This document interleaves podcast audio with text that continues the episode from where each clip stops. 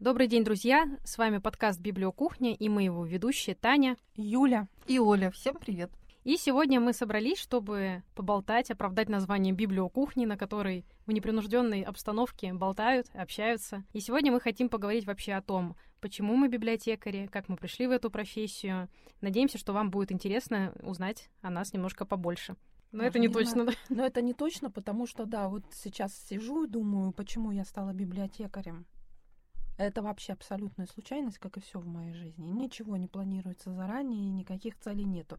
Может, это и плохо, но это абсолютная случайность. Случайности не случайные, есть такая поговорка. Ну, мы что хотим сказать, ребята? Истории, как мы любили книги с детства и мечтали всю жизнь посвятить тому, чтобы вот просто читать, читать и не останавливаться. И обломались. Да-да-да. Таких историй, наверное, не будет. Ну и традиционно, даже и в таком выпуске, я считаю, что надо сказать, что мы не пропагандируем ничего, кроме хорошего чтения. И помните, некоторый опыт лучше перенимать в теории. Даже наш. Даже наш, действительно. Давайте расскажем, в какой библиотеке мы вообще работаем, откуда мы пришли. Центральная библиотека имени Чехова — это в Купчино. Юля? Центральная детская библиотека Выборгского района. Угу. Ну а я теперь, поскитавшись по куче систем библиотечных, даже уже за этот год, я работаю методистом в Выборгском районе. Юля, мы с вами уже давно коллеги и успели поработать в двух районах и в двух библиотеках, но они обе были взрослые. Каким образом вас занесло в детскую библиотеку? Вообще случайно. Вот я говорю, все в моей жизни абсолютно случайно. Я когда шла на собеседование, даже как бы не задумывалась о том, что это детская библиотека, и там есть своя специфика. С кем интереснее работать? У всех есть свои плюсы, есть свои минусы. Со взрослыми мы как бы говорим на одном уровне, на одном языке. Проще поболтать, проще найти какие-то точки соприкосновения, но у взрослых свои закидоны бывают. Мы все как библиотекари и как люди, работающие с людьми, извините за каламбур, если он был, мы знаем, что с людьми очень сложно, особенно со взрослыми. С детьми таких проблем вообще нет. Дети все идеальные, прекрасные, с ними гораздо проще. Но они же приходят с родителями. Родители обычно стоят в сторонке, нормальные родители, стоят в сторонке и не вмешиваются. Меня сейчас понесло, я вам скажу, что меня вообще бесит. Вот приходит мама с ребенком. Ребенок говорит, мама, я хочу вот эту книжку почитать. Мама, нет, ты эту книжку читать не будешь. Ты будешь читать вот эту. Приходит мама с сыном, сыну как минимум 15 лет. Сын стоит в сторонке, мама дает его читательский, мама сдает за него книги, мама выбирает за него книги. Нет слов, одни выражения. Я тоже часто сталкивалась с таким, что приходит отец и говорит, я вот в детстве любил Жюль Верна, дайте что-нибудь моему сыну почитать из Жюль Верна. И я спрашиваю, а вы думаете, вашему сыну будет интересно? Я говорю, может быть, что-нибудь посовременнее, и потом он как-нибудь дойдет сам до классики, которая, возможно, уже не так интересна современному читателю, как была там 30-40 лет назад, его папе интересно. Но нет, вот навязывание, да. И, друзья, пожалуйста, никогда не делайте так, потому что ребенку надо давать свободу выбора, тем более, если это уже подросток, ему 15 лет, навязывать читательские интересы, пусть они формируются у него свои. Они вообще не понимают на самом деле, как сложно сейчас читать. Сейчас жизнь совершенно другая. Визуальное искусство играет большую роль. Большую роль играет интернет, в котором, как ни странно, какие-то кусочки, сопровождающиеся фото или видео, читать легче. И вот просто взять книгу и себя заставить прочитать очень тяжело человеку, который и так привык читать, а который не привык. Боже мой, я не помню, Жюли Верна, при всем при том, что я любила читать, я прочитала уже, ну, когда мне было лет 17-18. Ну уж явно явно не в десятилетнем возрасте. И то какие-то сложные куски я пропускала полностью. Про детские библиотеки я могу еще много рассказывать, потому что у меня наболела и школьная программа. Товарищи учителя и все, кто заведует образованием, сделайте с этим что-нибудь. Задавать ребенку в пятом классе на летнее чтение в одном списке Сервантеса и Золушку, это неправильно. Серьезно, Золушка? Клянусь, честное слово. Но у меня больше вопрос э, к учителям. Ладно, когда ребенок на слух записывает, но когда тебе приносят список, и там даже не опечатки... Ну, оказывается, черную курицу написал товарищ Пушкин. Причем это не от руки записанный, а напечатанный, присланный учительницей список. Ну, я уже не говорю о таких опусах, как э, «Бесы Онегина». «Бесы Онегина», Подождите, есть «Бесы Достоевского», я говорю, есть Евгений Онегин, товарища Александра Сергеевича Пушкина. Вам что? Есть мюзикл «Демон Онегина», говорю, но он как бы просто по оригинальному произведению, это интерпретация истории... Ну, я не знаю, мне дочь сказала. Ну, понятно. Мама не знает и дочь не знает. Это вот возвращаясь к тому, почему дети не любят читать. Потому что они не видят в семье, как читают. Появляются бесы Онегина, дикие Мироны, братья чипсы и так далее. Господи, а зачем вообще заставлять читать Декамерон? Я никак не могу понять, как вот он может в списках попасться. Вот, Когда мы спрашивали в школе, а зачем мы это читаем, у нас был ответ нашего учителя, учительницы по русскому языку и литературе. Она сказала, что мы на примере Декамерона изучаем такой жанр, как новелла. Но извините, есть новеллы у О. Генри, и новеллы можно изучать и в более легком варианте. Хорошо, мы тут коснулись с вами такого вопроса по поводу того, что дети не читают, а взрослые жалуются на это. Есть ли какие-то универсальные рецепты, как приучить ребенка к чтению. Отменить школьное летнее чтение и позволить ребенку читать то, что ему нравится. Ну и взрослые сами в семье должны читать. К примеру, приходят дети в библиотеку разные. И есть, конечно, которые не читают, и есть уже десятилетние дети с сформированным вкусом. Они четко знают, что им нравится, какой жанр. Они прекрасно выбирают, вот это я буду читать, вот это не буду читать. То есть дома читают, читают много, позволяют читать все, что ребенку захочется. Я не знаю, правильно ли это, я тоже читала все, что мне захочется. Я слегка на голову уроненная. Кстати, Гюго, который Виктор, тоже мама разрешала читать все подряд. И судя по его произведениям, он тоже слегка уроненный на голову этими книгами. Ну да, это понятно, что, конечно, нужно читать то, что захочется. Но знаете, как-то ты приходишь усталый, тебе еще кучу дел нужно сделать. Себя очень тяжело заставить читать. И если не сформирована эта привычка, вот эту привычку я не понимаю, как сформировать, но она должна быть. Даже пусть интересная книжка, даже пусть которая нравится, лишь бы вот каждый день было хотя бы по несколько страниц, да. Ну, то есть ты не говоришь ребенку, что читать, пусть читает, что хочет, но чтобы вот это было не таким спонтанным, сиюминутным. Вот сегодня прочитала, а завтра не прочитал, потому что нет настроения. Ну, как вот заставить так, чтобы это было хотя бы каждый день по чуть-чуть и, и сформировалась привычка? Иначе не будет толку все равно. История из жизни. Я, по-моему, в школу не ходила. Мне папа каждый вечер читал. И читал он мне «Золотой ключик». И вот я лежу под одеялком, слушаю, там глава, как Буратино впервые к Карабас-Барабасу попал, и последние строчки этой главы. Буратино идет там по коридору и шепчет «Здесь какая-то тайна». И тут папа говорит, ну все, глава закончилась, спи. Какое спи, папа? И все, на следующий вечер продолжение и так далее, и так То далее. Ты считаешь хороший выход, когда читаешь вслух ребенку? Да. Мне кажется, что не только важно читать вслух, проводить время за чтением, но и видеть, как взрослые сами читают для себя, для своего удовольствия. У меня мама, я ее часто видела с книгой в руках, ну и бабушка с дедушкой не читали, но у бабушки был свой метод обучения чтению, она заставляла меня читать вслух. Я ненавидела читать вслух. Помню, как бабушка э, говорит, так, все, мы сейчас с тобой сидим, читаем. И в какой-то момент у меня, значит, э, комар выхватил саблю, а я читаю, и убил комар соплей паука. Слушай, ты знаешь, я тоже читала вслух, но у меня была другая история. У меня сестра старшая, она пошла на подготовку к школе. Ее там научили читать. А маме куда-то надо было менять дети. И вот мы учились вместе. И я так научилась читать. Я этот процесс абсолютно не помню. Я только помню, как меня открылся новый мир, где я ни от кого не завишу. Могу читать сама книжки. Никого не надо ждать, кто тебе там прочтет вслух и так далее. Я помню, что для меня в пять лет было очень сложно прочитать «Приключения Незнайки». Она была большая, длинная, долго. Но это вот самое мое такое раннее воспоминание о книжке, как я сижу и целый день никого нет дома, я читаю эти приключения Незнайки. Это просто прелесть. Но воспитатели в детском саду узнали, что я умею читать. И понеслось. С кем можно оставить детей? Вот дети, вот Оля, вот книжка, читаем, а мы пойдем попьем чайку, сбегаем в магазин, еще что-то там. И это прямо у меня превратилось в повинность в детском садике последний год. И я уже просто ну, мечтала выписаться оттуда. А я не помню, вот, чтобы я как-то вслух читала. Я помню только, что я научилась в какой-то момент читать, потому что мне не читали мою любимую книжку. Я не помню, что за книжка. Потом мне сказали, это была сказка узбекская «Улюль-булюли хиштаки саритану». Вы только не спрашивайте, про что. Я об этом узнала только когда мне уже было 20 лет, потому что я напрочь забыла эту сказку вообще. Ничего себе, столько раз читали и слушали, да? Да, да в конце концов, да, родителям надоело, они сказали, иди учись, вот буква А, вот буква Б. Все. Как вы считаете, нужно ли ребенку книги с картинками, ну, уже в определенном возрасте, понятно, что ты, когда еще только начинаешь читать, они важны и нужны. Но когда приходят для десятилетних детей, берут книги и говорят, ой, тут нет картинок, я не буду эту книгу брать. Причем родители берут. Насколько вообще важно это? Видишь, сейчас мыслят по-другому, сейчас детям очень нравятся комиксы, и самим взрослым это нравится. Но я никак это не могу понять, потому что у меня осталось э, в памяти, мы какую-то книжку читали вслух уже в школе. И я до сих пор помню, там что-то было про ласточку и так далее, и в конце оставалось место, и был такой большой рисунок моря, и что-то с ласточкой, и он такой был черно-белый, я смотрю на это и думаю, господи, какой ужас! Я себе все не так представляла. Я к тому, что да-да-да, у меня картинки скорее разочаровывали, и у меня остаются в памяти тексты.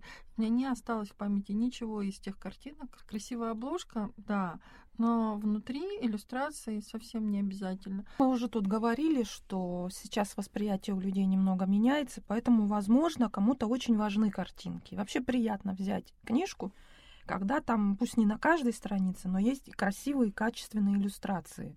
Но ты сейчас здесь рассуждаешь уже как взрослый человек, у Да. которого сложился вкус. И я здесь с тобой согласна, что иногда мы даже специально покупаем эти красивые книги какого-то особенного издания, или э, мы знаем, что здесь художник наш любимый и так далее. Но это уже эстетика человека, у которого сформировался вкус, и он знает, что ему нравится, и он это покупает, потому что он это ценит. Но если бы тебе надо было прочитать какую-то книгу, которая тебе нравится, и стал бы вопрос обязательно с картинками или нет? Нет. Нет, конечно. Нет, не обязательно. Ну, опять же, это, наверное, уже отталкиваясь от того, что мы все-таки немножко другое поколение. А сейчас дети действительно, они рождаются с гаджетами в руках. Возможно, это обусловлено именно тем, что им сложно усваивать большой объем текста. Ну вот тот же дневник слабака, дети его очень любят. И я думаю, что не только из-за сюжета, из-за героев, а из-за того, что там есть черно-белые, условные, схематические, но картиночки, которые иллюстрируют то, что там происходит. Ну, это же говорит о недостатке воображения. Мне вот мама Мгм. говорила в детстве, ты была идеальным ребенком, потому что ты могла, там, допустим, хотеть есть, э, но не плакала, потому что тебе что-то дашь, отвлечешь тебя, и, в общем, ты играешь. О чем это говорит? О том, что ребенок может себе придумать какой-то мир. И мы все такие были. Я не знаю почему, как, вот от недостатка игрушек, от недостатка внимания или от чего. Но современные дети не такие, они требуют внимания, они требуют, чтобы ты им дал этот мир. Они не умеют сами его придумать себе. И от этого по-другому воспринимают и тексты, поэтому им нужна помощь эти картинки, потому что они не могут ничего придумать. Вот это большая проблема. И мне кажется, возможность фантазировать, ее как-то надо развивать. Но Мне кажется, уже так никогда не будет, потому что все-таки мы жили, и выбор игрушек был меньше, и ассортимент меньше, и дефицита больше. И приходилось, да, играть вот с палками и представлять, что у тебя какая-нибудь красивая Барби. Можно Намотал. я расскажу историю про игрушки из подручных материалов? Дело происходило в деревне, дети играли в школу. Они набрали то, что нашли на улице. Козьи, еще чьи-то и коровьи. И вот у них там одна была учитель поменьше горошинки, это были ученики, а самая большая коровья, это был директор школы. И они прекрасно играли. Ну, я надеюсь, что сейчас такие дети Нет, есть. у детей всегда воображение работает. Они берут то, что есть, и делают из этого что-то сооружают. Если у них сейчас есть там конструкторы Лего, любые игрушки на любой вкус, они из этого соорудят мир. И то, что они воспринимают иллюстрации, это, в общем-то, не беда. В Японии, например, манга имеет такую популярность поголовную. У них письменность так устроена, у них как бы знаки это картинки. В этом, в общем-то, ничего плохого нету, главное, чтобы как-то что-то с этим делать. Есть другие методики развития воображения, в принципе. Только вот надо заниматься, и что из этого выйдет, не знаю. Ну, что-то же выходит все-таки. У нас не обедневает, э, а даже наоборот развивается и прогрессирует мир мультипликации, мир кинематографа. Нет, ну на самом Ну, деле вот. даже вот ребята, которые вот у нас во Внуково работают, приходят к нам на полдня, они очень талантливые. Они рисуют, действительно мультипликацией занимаются. И именно изобразительное искусство у них развито, какое-то чувство к этому. Сейчас поколение талантливых людей, которые умеют ручками что-то делать. Да, и даже не только картинки, не только визуальное, а аудио же тоже сейчас стало более популярным. Мы же сами признаемся, что нам иногда легче прослушать аудио книжку, чем прочитать, и по-другому воспринимается. Но я вот, например, проблемы в аудиокнигах вообще никакой не вижу. И не вижу также проблемы, с чего читать. С бумажного носителя, либо с электронного. Я помню бой между моей бабушкой и моим двоюродным братом, который младше меня на 12 лет. Он читал с телефона, и бабушка постоянно ругалась. Говорит, ну зачем ты глаза портишь, ты и так постоянно в этом телефоне, иди почитай бумажную книжку. Он говорит, так я и так читаю книгу. Ребенок прекрасно приученный к чтению, обожает читать, и неважно, мне кажется, с какого носителя он читал, главное не запрещать это делать. Потому что старшее поколение почему-то считает, что читать — это бумажная книга. Не, мне электронные книги тоже выручают. Я фанат прямо, потому что я не представляю, как таскать пачки книг. Я когда вижу молодых девушек в метро, которые с толстыми фолиантами, памятник готовы поставить таким людям, потому что нет, мне все только нужно в телефоне, в одном приложении, в другом, просто накачаны. И это меня очень спасает. Я в любой момент мне надоела одна книжка, я читаю другую, третью и так далее. А как бы я смогла это сделать в бумажном варианте? И аудио, конечно, я меньше, допустим, книжек читаю, но я запомнила поем, смотрю всякие интервью, всякие лекции, потому что мне нравится эмоции посмотреть, с какой интонацией он сказал. Потому что в тексте, если бы я это прочитала, я могла бы воспринять это совершенно по-другому. А здесь однозначно движение, положение тела, какие-то эмоции. Мне однозначно говорят, что вот он это воспринимает так или так. Это совсем по-другому. Поэтому я все все научно-популярное слушаю, аудио. Прям я лучше так воспринимаю. Любили вы читать в школе? И если да, то, возможно, была какая-то любимая книга из списка школьного чтения. Ну, мы же не будем говорить, что мы все учили Евгения Онегина наизусть, он нам всем очень нравился. Давайте это сразу пропустим. Не Нет, нравился? Меня тебе? не нравился. Тебе не нравился Евгений Онегин? Я... Мне понравился Евгений Онегин уже очень сильно позже. Я вообще была немножко тоже прибитая Пушкиным, и даже когда работала в библиотеке Пушкина, думала, господи, ну за что мне это? Сейчас объясню. Я уже говорила, что я в гуманитарной гимназии училась, и мы с пятого класса писали исследовательская работа это было. Это как практически курсовая работа в университете. Тоже там должна была быть подниматься проблематика, задачи, цели и прочее, прочее. И это было прямо вот на каком-то серьезном научном уровне. И не знаю уж каким образом мне попалась тема поэмы Пушкина и что-то там связанное с а, средствами экспрессии в речи. Mm-hmm. То есть это были метафоры, это были риторические вопросы. И я прочитала все поэмы Пушкина, раз, наверное, по 500, с карандашом, подчеркивая все эти тропы. И я просто на исходе уже его ненавидела лютой ненавистью. Поэтому Евгений Онегин меня, во-первых, не тронул абсолютно. Ни эта сопливая история, уж извините, ничего подобного. И понравился мне Евгений Онегин, вот как раз возвращаясь к бесам Онегина, когда я уже лет в 25, наверное, 27, посмотрела мюзикл «Демона Онегина», и у меня как-то так э, немножко перевернулось представление. Эта история музыкальная, визуальная, она немножко вдохнула симпатию, скажем так. Ты знаешь, я легко выучила наизусть, может быть, потому что я это воспринимала как стихи, и стихи были очень легкие для меня. В них рассказывалась история, и мне это так понравилось. Здесь было все так легко, просто и так легко запоминалось. И я из-за этого прям вообще полюбила Пушкина. Юль, ты хотела что-то сказать? Я все думаю про Пушкина и пытаюсь вспомнить, что мне нравилось из программных произведений читать. Вот начальную школу я вообще не помню. Вообще. Потому что в начальной школе я читала только вне программы. Волков, я только узнала, что есть шестая часть про заброшенный замок. Я взяла у одноклассника, вот это я хорошо помню. Школьную программу не помню вообще. Я прекрасно помню, как Гоголя читала «Вечера на хуторе». Больше всего эти произведения у Гоголя понравились. Всего остального Гоголя я оценила уже, будучи совсем взрослой. Но дело в том, что когда я училась в старших классах, приходила одна тетенька из университета рассказывать про современную русскую литературу. Ну, 20 век серебряный. Это было настолько великолепно. Мы перечитали весь серебряный век, и мне это очень нравилось. Господи, просто да. памятник из золота тем людям, которые умеют преподавать классику и рассказывать о ней так, чтобы ты заинтересовался и тоже ее полюбил. Да. Но у меня есть такая особенность. Мне, если мне ничего не понятно в стихотворении, но мне красиво я люблю. А у этих товарищей было много такого непонятного и очень красивого. У меня в подростковом возрасте то же самое. Я помню, Гумилева выучила две книжки его стихов. Ахматова была моя любовь, тоже я очень много ее знала наизусть. И это не то, чтобы нам преподавали, мне просто это нравилось. Я маму просила купить. Я помню, я у учителя истории купила двухтомник Ахматовой. Он форсовал книжками. Я вот. как-то холодна была к поэзии. Прям это вот, вот единственное, что... А, ну вот и на этой же волне про Пушкина. У нас, когда мы сдавали экзамен, нам сказали, вот билеты, и каждого поэта выучить надо к экзамену по стихотворению. Любому. Не к монументум, так пусть будет монументум. А у меня уже тогда закралась мысль, что мы не те стихи Пушкина-то в школе изучаем. Я выучила поздно ночью из похода воротился воевода. Ваня, который через кладбище шел домой. Или ваш уже на пике, а казак без головы. Вот эти стихотворения дети должны читать в школе Пушкина. Не вот это вот уныние «Отечество нам царское село». Ну-ка, процитируйте что-нибудь, помните? А, поздно ночью из похода воротился воевода, он слугам велит молчать, в спальню кинулся к постели. В самом деле никого, пуста кровать. Он мрачнее темной ночи, что-то там стал крутить свой ус, пошел в сад и там увидел свою жену с каким-то там мужчиной. И он велел своему слуге пристрелить жену. Слуга промахнулся, выстрел по саду раздался.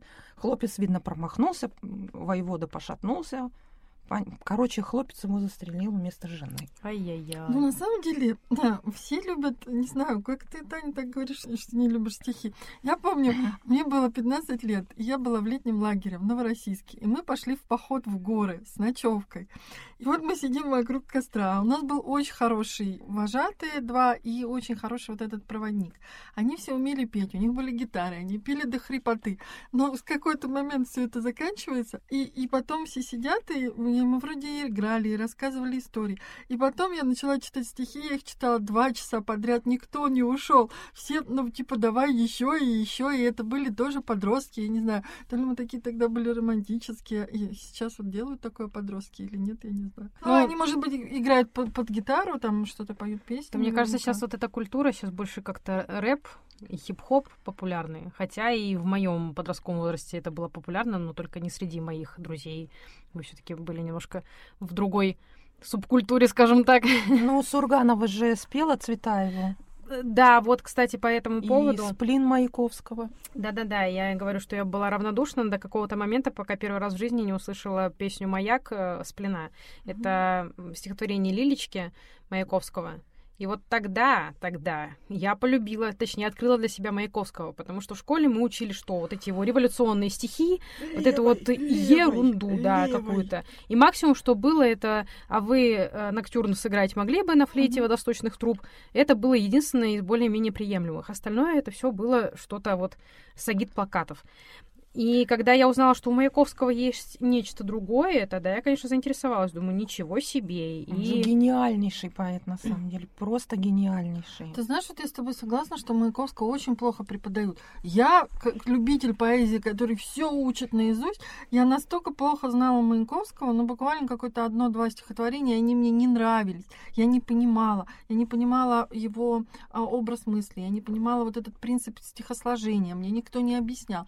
И потом когда ты во взрослом возрасте читаешь одно другого круче, такие интересные вещи, то ты думаешь, ребята, где вы были, почему мы его проходили? И самое главное, мне не нужны эти странные истории любви, мне ничего это не нужно. Его даже революционные стихи, его стихи Агитка, да, то, что считается пропагандой, они тоже крутые. Вы почему мне про это не рассказывали нормально, да? Ну, потому что у него любовь к Маяковскому у меня началась с его стихотворения, к сожалению, наизусть его не помню, про фонарь сни... сладострастно снимает с ночи какой черный чулок. Вот этот образ. Это от, отвал башки, да-да-да. Да, это, это отвал круто. башки. Или у него маленькое стихотворение тоже из ранних, тоже я его не помню. Появилась луна, она полная, россыпь звезд, и это Бог мешает ложкой звезд уху. Ребята, все читаем Маяковского. Это угу. Обалденный поэт. А вообще помню, что у меня было одно лето, это, по-моему, последний год был в школе, когда я взяла, и я не могу вам, девочки, сказать, это было по школьной программе или нет. Я прочитала «Белая одежда» Дудинцева и «Доктор Живаго» Пастернака вот просто сама. За один день одну книжку, за один день другую. И я вот сейчас поражаюсь, как мы читали на самом деле за поем, что ты мог идти в школу на следующее утро, я сидела и читала какую-то книжку тяжеленную. Вот какой-то формируется этот багаж, что я вроде любила читать, но какое-то время я очень долго в школе не читала, она мне отнимала все силы. И потом у меня был вот период 14-15 лет, с этого момента началось, я читала за поем вот прям вообще все подряд, что мне по попадалось. Неважно, нравилось оно мне или нет, у меня был принцип, что я прям должна дочитать. Да, у меня, кстати, тоже такой бзик был, что если книга даже не нравится, просто отложить ее на какое-то время отлежаться, и потом обязательно зайдет. У меня так было с человеком, который смеется, Гюго. Я его начала читать лет в 12. Ты но в 12 начала читать Гюго? В 14 таки я его добила, причем я его намеренно взяла с собой в больницу. И там вот, видимо, скуки от того, что я была одна в палате, я его дочитала, и я была в восторге. Конечно, если там, как и Толстого, перелистывать моментами, потому что у Гюго вот эти вот пространные рассуждения по поводу монархии, строя там государственного и прочее, они убивают все желание читать напрочь. Но, не знаю, это круто было, это очень У меня круто. муж очень любил Гюго, и он мне читал вслух как раз-таки человек, который смеется, и, по-моему, этот 1794, да, как у него правильно? Да. И я таким образом только познакомилась с Гюго, потому что, как я не люблю читать, для меня очень тяжелый писатель. Не люблю Гюго. Я даже ограничилась мюзиклом «Нотр-Дам де Пари». Вот это мое единственное знакомство. Его большое достоинство, что там пол книги выпустили все эти рассуждения про горгули, про собор, тыры-пыр, восемь дыр. Извините, мой французский. Все это выпустили. И, естественно, опять же, аудиоподача просто великолепно. Я говорю не о том мюзикле, который наши перепели, я говорю об оригинальном. Об оригинале я говорю, Да, только да, об да, оригинале. Конечно же. Мне очень сильно нравился мультфильм диснеевский «Горбун из Нотр-Дама». Ага, да-да-да-да-да. Очень классный мультик. Я его сто 500 миллионов раз смотрела, и потом как-то на одной из э, книжных салонов купила толстенное издание с рисунками Лакомба. Вот то, о чем мы говорили, что зачем нам книжки с картинками, я просто не смогла пройти мимо. Такие книги берут не для чтения. Я вообще сейчас, так сказать, э, полирую свою детскую травму. Я очень любила в детстве книжки-раскладушки. Мне не покупали, потому что, а, родители студенты, Б, может быть, их просто не было в магазинах. Вот я сейчас отрываюсь. Мне одну сестра подарила, другую мне Андрюша подарил. Еще я себе одну купила «Изумрудный город», наконец-то. Что там читать, ребята? Это книжка-раскладушка. Там читать нечего, но зато оно там все такое вот раскрываешь, а там в незнаке кут ореховый, на котором они воздушный шар привязывали. Вторая книжка про Древнюю Грецию, там троянский конь, весь вот он объемный. Там, конечно, дверки нету, чтобы посмотреть, но он там есть. Но это великолепно. Конечно, я не читаю эти книги, я на них смотрю. Это вот опять же к вопросу о визуальном восприятии. Это прекрасно, ребята. Кстати, библиотечная о порванных книгах. Мне очень нравится, когда, например, мне нужно проверить, есть ли в этом сборнике басня Крылова, предположим, «Лиса и журавль». Ну, предположим, любая другая. Открываешь оглавление, а оно вырвано. Здравствуйте, спасибо, дорогие читатели. От других читателей. Такое, и, ну, я что-то с оглавлениями не сталкивалась. А для Может, чего, страничка кстати, там? вырывают оглавление? Просто так. Бывает просто маленький ребенок взял книжку, дети же еще не понимают, что надо аккуратненько, даже со своими книгами. А еще мне нравятся издатели, которые сдают толстенную вот такую книгу басен Крылова и пишут в оглавлении предисловие, страница 3, басни, страница 5, послесловие, страница 500. Спасибо. А как искать, когда еще в оглавлении у тебя вообще все не в алфавитном порядке, и ты стоишь вот так вот пальцем просто Да. 10 миллионов лет ищешь.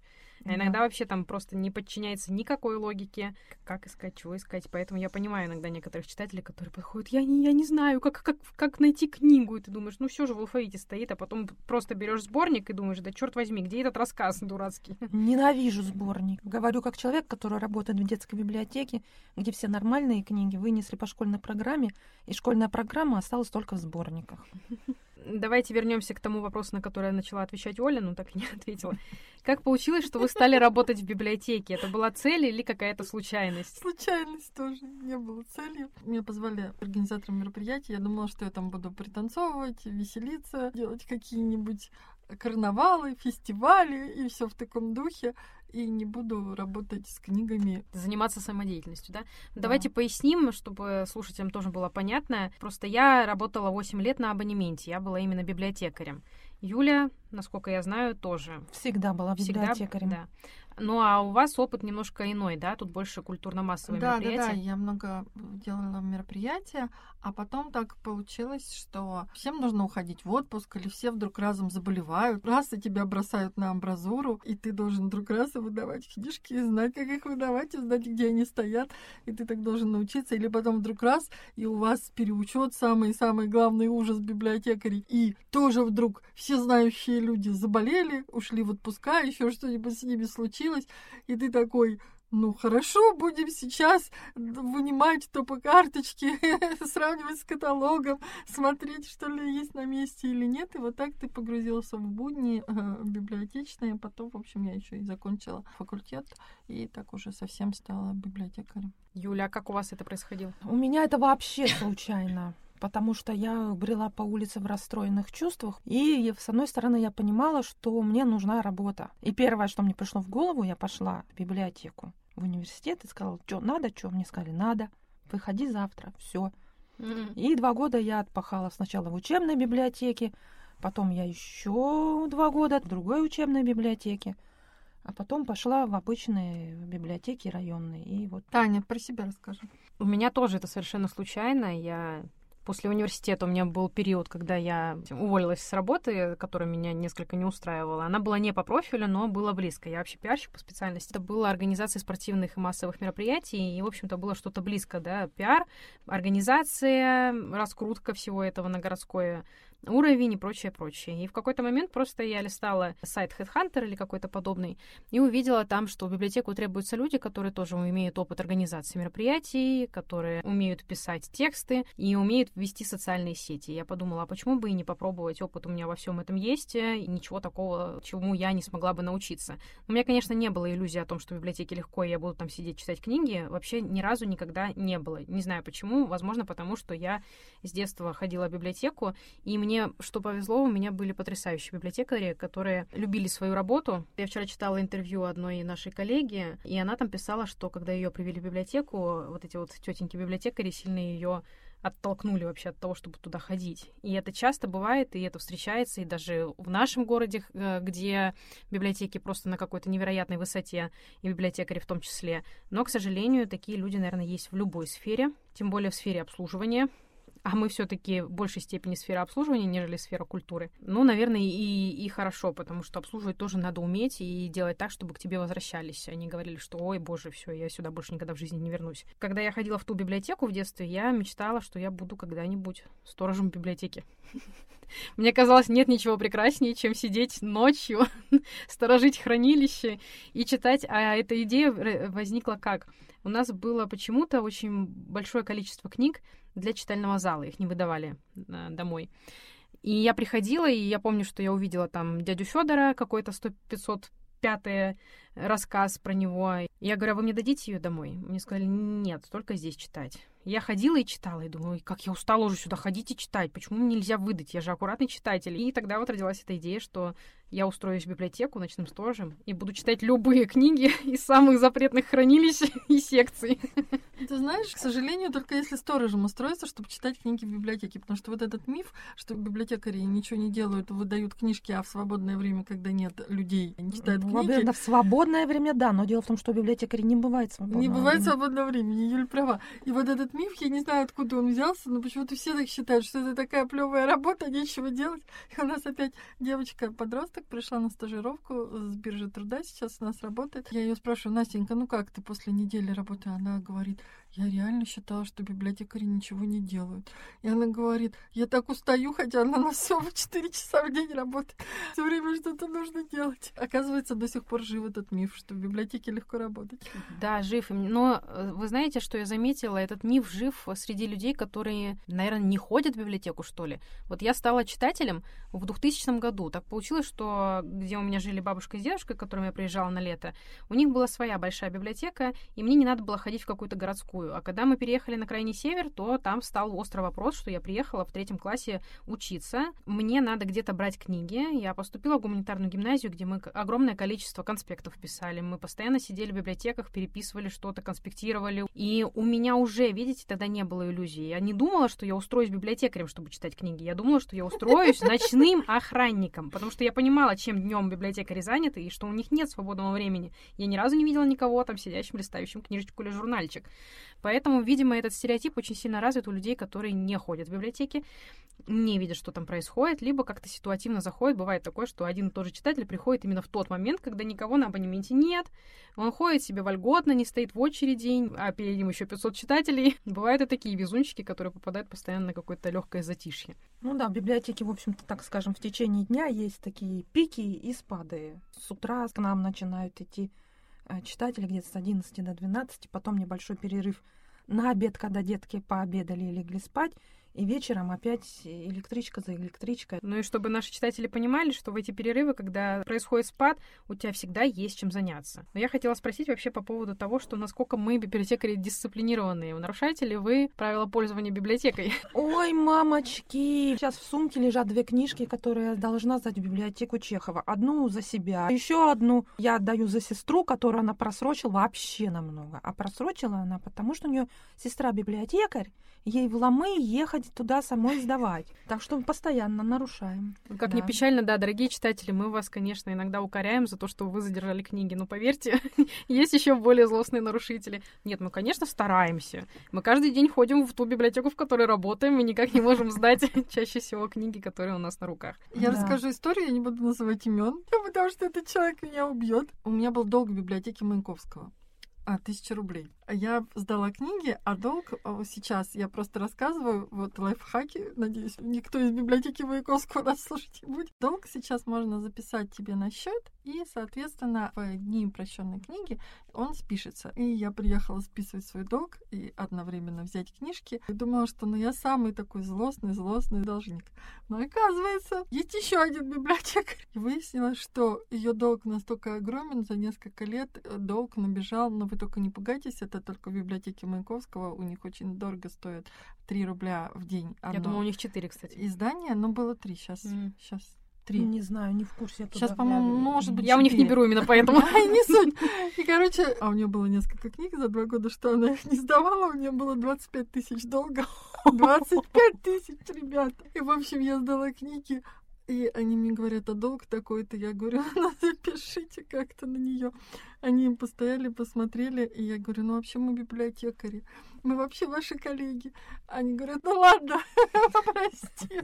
Я бы из вредности бы сказала, ах, вы библиотекари, ну Тогда берите, берите рассрочку, платите. Так что на самом деле мы не всегда злые, у нас бывают непрощенные книги, обязательно следите за ними, и тогда вам все все простится. Бывает, что библиотеки сами решают, когда назначить день прощенной книги, когда вы можете сдать книгу без упреков, компенсаций, косого взгляда. ну, обязательно на вас кто-нибудь косо посмотрит. Но вы не пугайтесь. Не потому, что вы такие плохие, а потому что мы щепетильно относимся к своему фонду. Есть книги, которые просто безумно популярны. И, может быть, для вас это не очевидно. И иногда приходят читатели, которые говорят, да кто вообще эту книгу, кроме меня, читает? Поверьте, есть такие люди, которые читают эти книги поскольку мы здесь все с вами втроем люди без специального библиотечного образования, понятно, что у всех было за это время, сколько мы работаем, и какие-то курсы повышения квалификации. И вы, Оля, уже закончили магистратуру библиотечную. Mm-hmm. И я, возможно, кстати, буду скоро учиться, пока только подала документы. Нужны ли в библиотеках не библиотечные специалисты? Или вся сила именно в библиотекарях? Ну, обязательно нужны. Ну, почему ты так думаешь? Другой взгляд? На самом деле работа библиотекаря, как мне кажется, очень разнообразная. У меня знакомство именно с библиотечным обучением это только 9 месяцев курсов повышения квалификации для каких-то там работников. Ну, 9 это прям сильно, это не то, что да, там месяц да, КПК. Да, да, с непрофильным образованием и так далее, неважно. Я никак не могла понять, как можно по библиотековедению написать диссертацию. А люди пишут серьезные исследования, что мне надо специальное образование, чтобы книжки на полке расставить, чтобы в каталогах разобраться или что? А какую диссертацию? Это какие-то новые методы или что? Что там могло поменяться вот за годы? Я не знаю. Я когда работала еще в ГПНТБ в Новосибирске, там, да, была диссертация на тему э, что-то там про каталоги или расстановку книг на полках. Нет, но есть разное, есть форматное, есть неформатное, есть что попали. Семантическое. Там да, и так далее. Если говорить про общедоступные библиотеки, это не совсем нужно да. читателям обычным. У нас в основном работа с людьми, а здесь э, как бы некоторые библиотекари не страдали по этому поводу, считая, что библиотекари работают с книгами. Библиотекари работают с людьми, а тут, как говорится, все пригодится. Художественное образование и журналистское образование, и фотографы, и кинографы, и кинологи. Все пригодятся на самом деле. Мы сейчас многостаночники.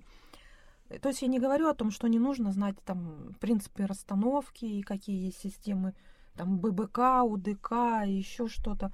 Это нужно, но это очень прикладные вещи, как мне кажется. Которыми и... легко и так овладеть. Я сталкивалась с таким ханжеством, мол, ну вы вообще-то не библиотечный специалист, что вы можете знать? И ты думаешь, ну так вот, э, сдуй пыль со своего диплома, сходи, научись чему-нибудь новому, потому что мы-то как раз-таки каждый год что-то проходим. Выучить эту библиотечную классификацию — это дело, ну, пары месяцев. Есть справочник, в конце концов. Есть справочник, а есть э, идешь просто в поля, я имею в виду в абонемент, стоишь, расставляешь книги. Все, ты запомнишь это за два месяца. Там, работать с книгами, ну как работать с книгами? Ну я сама читаю, я разговариваю с людьми, я узнаю, что им интересно, я советую, отталкиваясь от их интересов и от своего бэкграунда. Понятно, что если это немножко не совпадающие вкусы, я могу посоветовать что-то общее такое, принято, общечитаемое, то, что чаще всего берут или сдают. Но вот как раз эта коммуникация, она очень важна. И, к сожалению, это так. Многие люди, которые получили образование библиотечное, на этом и останавливаются. Как ни печально. Может, мы потом вначале подрежем, откуда мы, чтобы никто не знал. И дальше. Фиг с ним. Библиотеки Петербурга, все. Давайте поговорим о том, вот мне нравится этот вопрос. Сама составляла, самой нравится. Покупаете ли вы книги в своей личной библиотеке, что у вас в них преобладает? У нас с мужем большая библиотека, поскольку он военный историк, там очень много книг его таких о войне, о истории и так далее. Что мое там?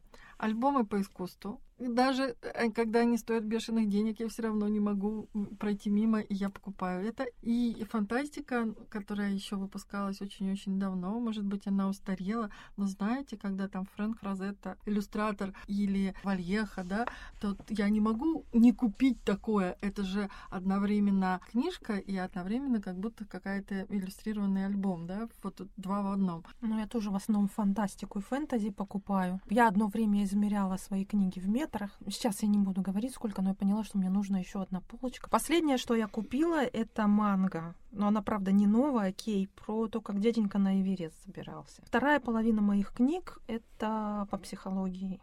Всякие ужасы. По юнгианской психологии. Ого. И у меня несколько изданий Толкина. Я сейчас немножко застыдилась своей коллекции, потому что я ее начала собирать как-то очень сильно бессистемно.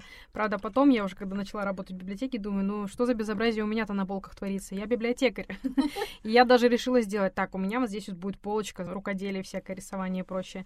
И здесь у меня будет условно классика, здесь у меня будет там современные. Да, у меня стоит полное собрание книг о Гарри Поттере.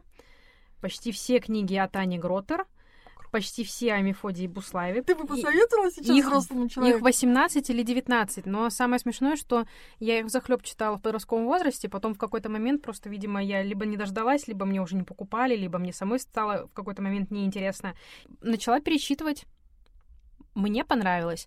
Вообще, Емец, он как бы его там не хулили и не говорили, что фу-фу-фу, плагиаторы и прочее-прочее, да, возможно, Таню Гроттеру он начал как пародию на Гарри Поттера, но это была только одна первая единственная часть. Все остальное это уже новый какой-то мир. Да, там есть пародия на Гарри Поттера легкая, потому что в Таню Гроттер в какой-то момент влюбляется волшебник из Англии, которого зовут Гури Пупер. А Мефодий Буслаев это уже совершенно отдельная вселенная, которая с Гроттер имеет какую-то косвенную связь, то есть э, тут уже более высшие какие-то существа, там хранители есть, э, в общем, э, борьба добра со злом, условно говоря, не просто там волшебники злые и добрые, а именно уже какие-то более высшие инстанции. И это такая немножко философская проза. И плюс это очень в таком подростковом бунтарском стиле, что ты, как и герой, не понимаешь, тебе надо быть плохим мальчиком или тебе надо быть хорошим мальчиком.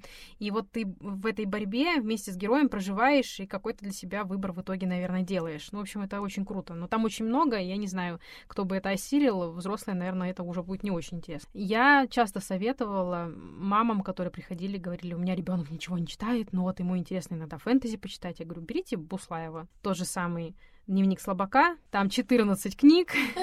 Приходит отчаявшаяся мама, которая говорит, у меня ребенок вообще ничего не читает, как его приучить? И у нас уже вот и у Юли, да, я помню, что часто советовали, это универсальное средство для нечитающих детей. Дневник слабака, и все. И он пока не дочитает эту 14 часть, он не успокоится. А после 14 там можно уже и что-нибудь другое попробовать.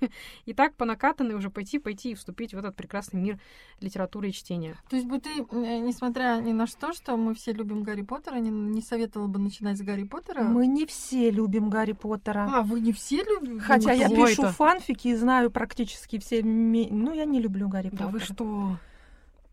А, Гарри Поттер, ну смотрите, если Мефодия Буслаева можно спокойно начинать читать лет в 11, то Гарри Поттера, поскольку я росла вместе с Гарри Поттером, первая часть ко мне попала как раз в том же возрасте, сколько было и Гарри в первой книге, и книги издавались э, на моих глазах буквально, и как взрослел герой, так взрослела и я. Соответственно, последняя часть попала мне в руки лет в 16-17.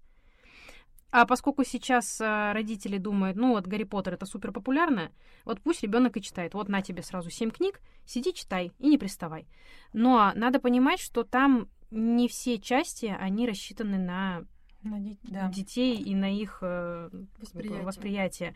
То же самое и с фильмами. Может быть, там первые три части, они еще такие довольно радостные, легкие и интересные для детей до там 14 лет, до 12 лет, то последующие, они уже более тяжелые, там поднимаются и более глобальные вопросы, они более мрачные. Так что я, да, считаю, что Гарри Поттер — это не история для детей 9-10 лет. Ну вот, скажем, я прочитала Гарри Поттера, как сейчас помню, в тот год, когда вышла первая часть, по совету своей подруги, которая сказала, ой, такая прекрасная книжка, но она ужасно смешная. Там вот этот Филч, завхоз, он похож на нашего завхоза в школе. Вот один в один, только тот не с кошкой ходил, а с каким-то псом. Я взяла... а, Я подумала, что это скукотища, что-то ужасное занудство, ничего там интересного нет. Ну, надо учесть, сколько мне-то лет было старушке. Потом я начала знакомиться с Гарри Поттером, потому что мои знакомые, их ребенок смотрел Гарри Поттера вот прям до дыр в телевизоре. И читал тоже до дыр везде.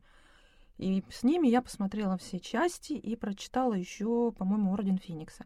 Орден Феникса я прочитала, потому что Амбридж в фильме идеальная копия моей начальницы была и также Хекала. Какая И интересная всё. мотивация, да? Да, остальное я пролистала вот так и Поттервики. Все. Гарри Поттера я ненавижу, пишу фанфики, какой Дамблдор злодей. Потому что- Какая прелесть, а мы про это не говорили. Ребята, я могу на это закинуть сколько угодно. У меня вот столько претензий к Дамблдору. Он полтора рулон обоев. Три За- метра. Закидываем Юлю какашками в комментариях. Не-не-не, я хотела с другой точки зрения немножко отойти от а, Гарри Поттера. Ты же единственная из нас писатель. У нас тут есть Да, писатель. я писатель. Кстати, да. И мы Ага. про это еще не поговорили. Может быть, мы как-то про это немножко, про творчество? Каково это вообще быть библиотекарем и писателем одновременно? Это очень тяжело. Писать надо много времени и внутренних сил. А если ты библиотекарь, времени у тебя точно не будет. То есть тебе нужно вот как Бродского, да, чтобы от тебя все отстали, закрыли где-нибудь, и ты бы тогда много-много М, написала. Или как да? Буковский. Скорее, как Буковский, потому что писатели не пишут, так сказать, в запертом состоянии, потому что нужны впечатления. А у тебя есть произведения, где реальные люди становятся прототипами твоих героев? Черту заимствуешь там, сям или какой-то там, не знаю, ситуацию. А у вас было так, как в нашем предыдущем выпуске про камеру обскура, когда вы сидели в очереди? Или там, нет, когда ехали в электричке записать чей-то диалог, а потом просто переместили это в немножко в другие декорации. Не так, но бывает, слышишь какой-то диалог, обычно это знакомый, и спрашиваешь, можно вставить и использовать? Но все равно, конечно, ты вставляешь Не- чуть-чуть. не под- цитирование, чуть-чуть, да? Да, не общем, цитирование. Художественная обработка. Хотя конечно. люди все равно узнают себя. обижаются. Иногда да. А что сложнее писать, диалоги или описания? Мне описание. Диалоги как-то сами выпрыгивают. Очень ценю такие нетривиальные мысли, но которые о всем известном, да, о том, что на поверхности. А у тебя есть такое, что ты придумываешь какую-то шутку или что-то такое, которое всем заходит? Я не умею шутки придумывать, и у меня нет чувства юмора. Поэтому, если что-то вдруг появляется, значит, это чье-то творчество, а не мое. Да, мне казалось, Юлины фразы становятся некоторые Крылатыми. крылатыми. Я тоже про это спросила, потому что она иногда как скажет, не в бровь, а в глаз просто. И, и хорошо характеризую ситуацию, и в то же время ты просто надрываешься от хохота, как это прямо классно. Ну, расскажите тогда, где вас почитать можно, чтобы, может быть, мы могли рассказать нашим многочисленным А. подписчикам и слушателям. На фанфиксе лежит мой фанфик повседневно, сейчас первое Хогвартс. И, ну, я еще помню, что в библиотеке Пушкина Да. был ваш сборничек. Да, но мы тоже взяли в фонд, Юля нам подарила. Не хотите сделать из этого полноценное произведение? Я сейчас пишу вторую часть, но она у меня застряла. Потому что, наверное, все, что я хотела сказать, и то, что тревожило меня, мои личные проблемы, я в этом фанфике постаралась разрешить. На самом деле, фанфики — это вообще великолепная вещь. Я иногда читаю фанфик и не понимаю, почему автор фанфика сделал из него фанфик. Потому что это оригинальные произведения, оригинальные герои, оригинальные какие-то сюжет — и то, что главные герои носят имена Гарри, Гермиона и Рона, предположим, это чистая случайно. Если их назвать там Маша, Петя и Вася, ничего не изменится. Даже будет интереснее, потому что это совершенно не роулинговские герои, не роулинговские какие-то положения. Но вот человек решил почему-то вот так сделать. А вы вообще верите в такую литературу, которая выросла из фанфика? Вы считаете, что они действительно полноценные писатели, или что это какой-то суррогат, и нельзя это ценить, такое творчество? Многие классические произведения были написаны как фанфик. Я сейчас вот, честно говоря, не вспомню. Ну, Анна Каренина. Хотя Мгм. кто-то со мной очень сильно спорил, что как это так? Не, я не То верю, есть что это не Бавари... оригинальный сюжет, нет?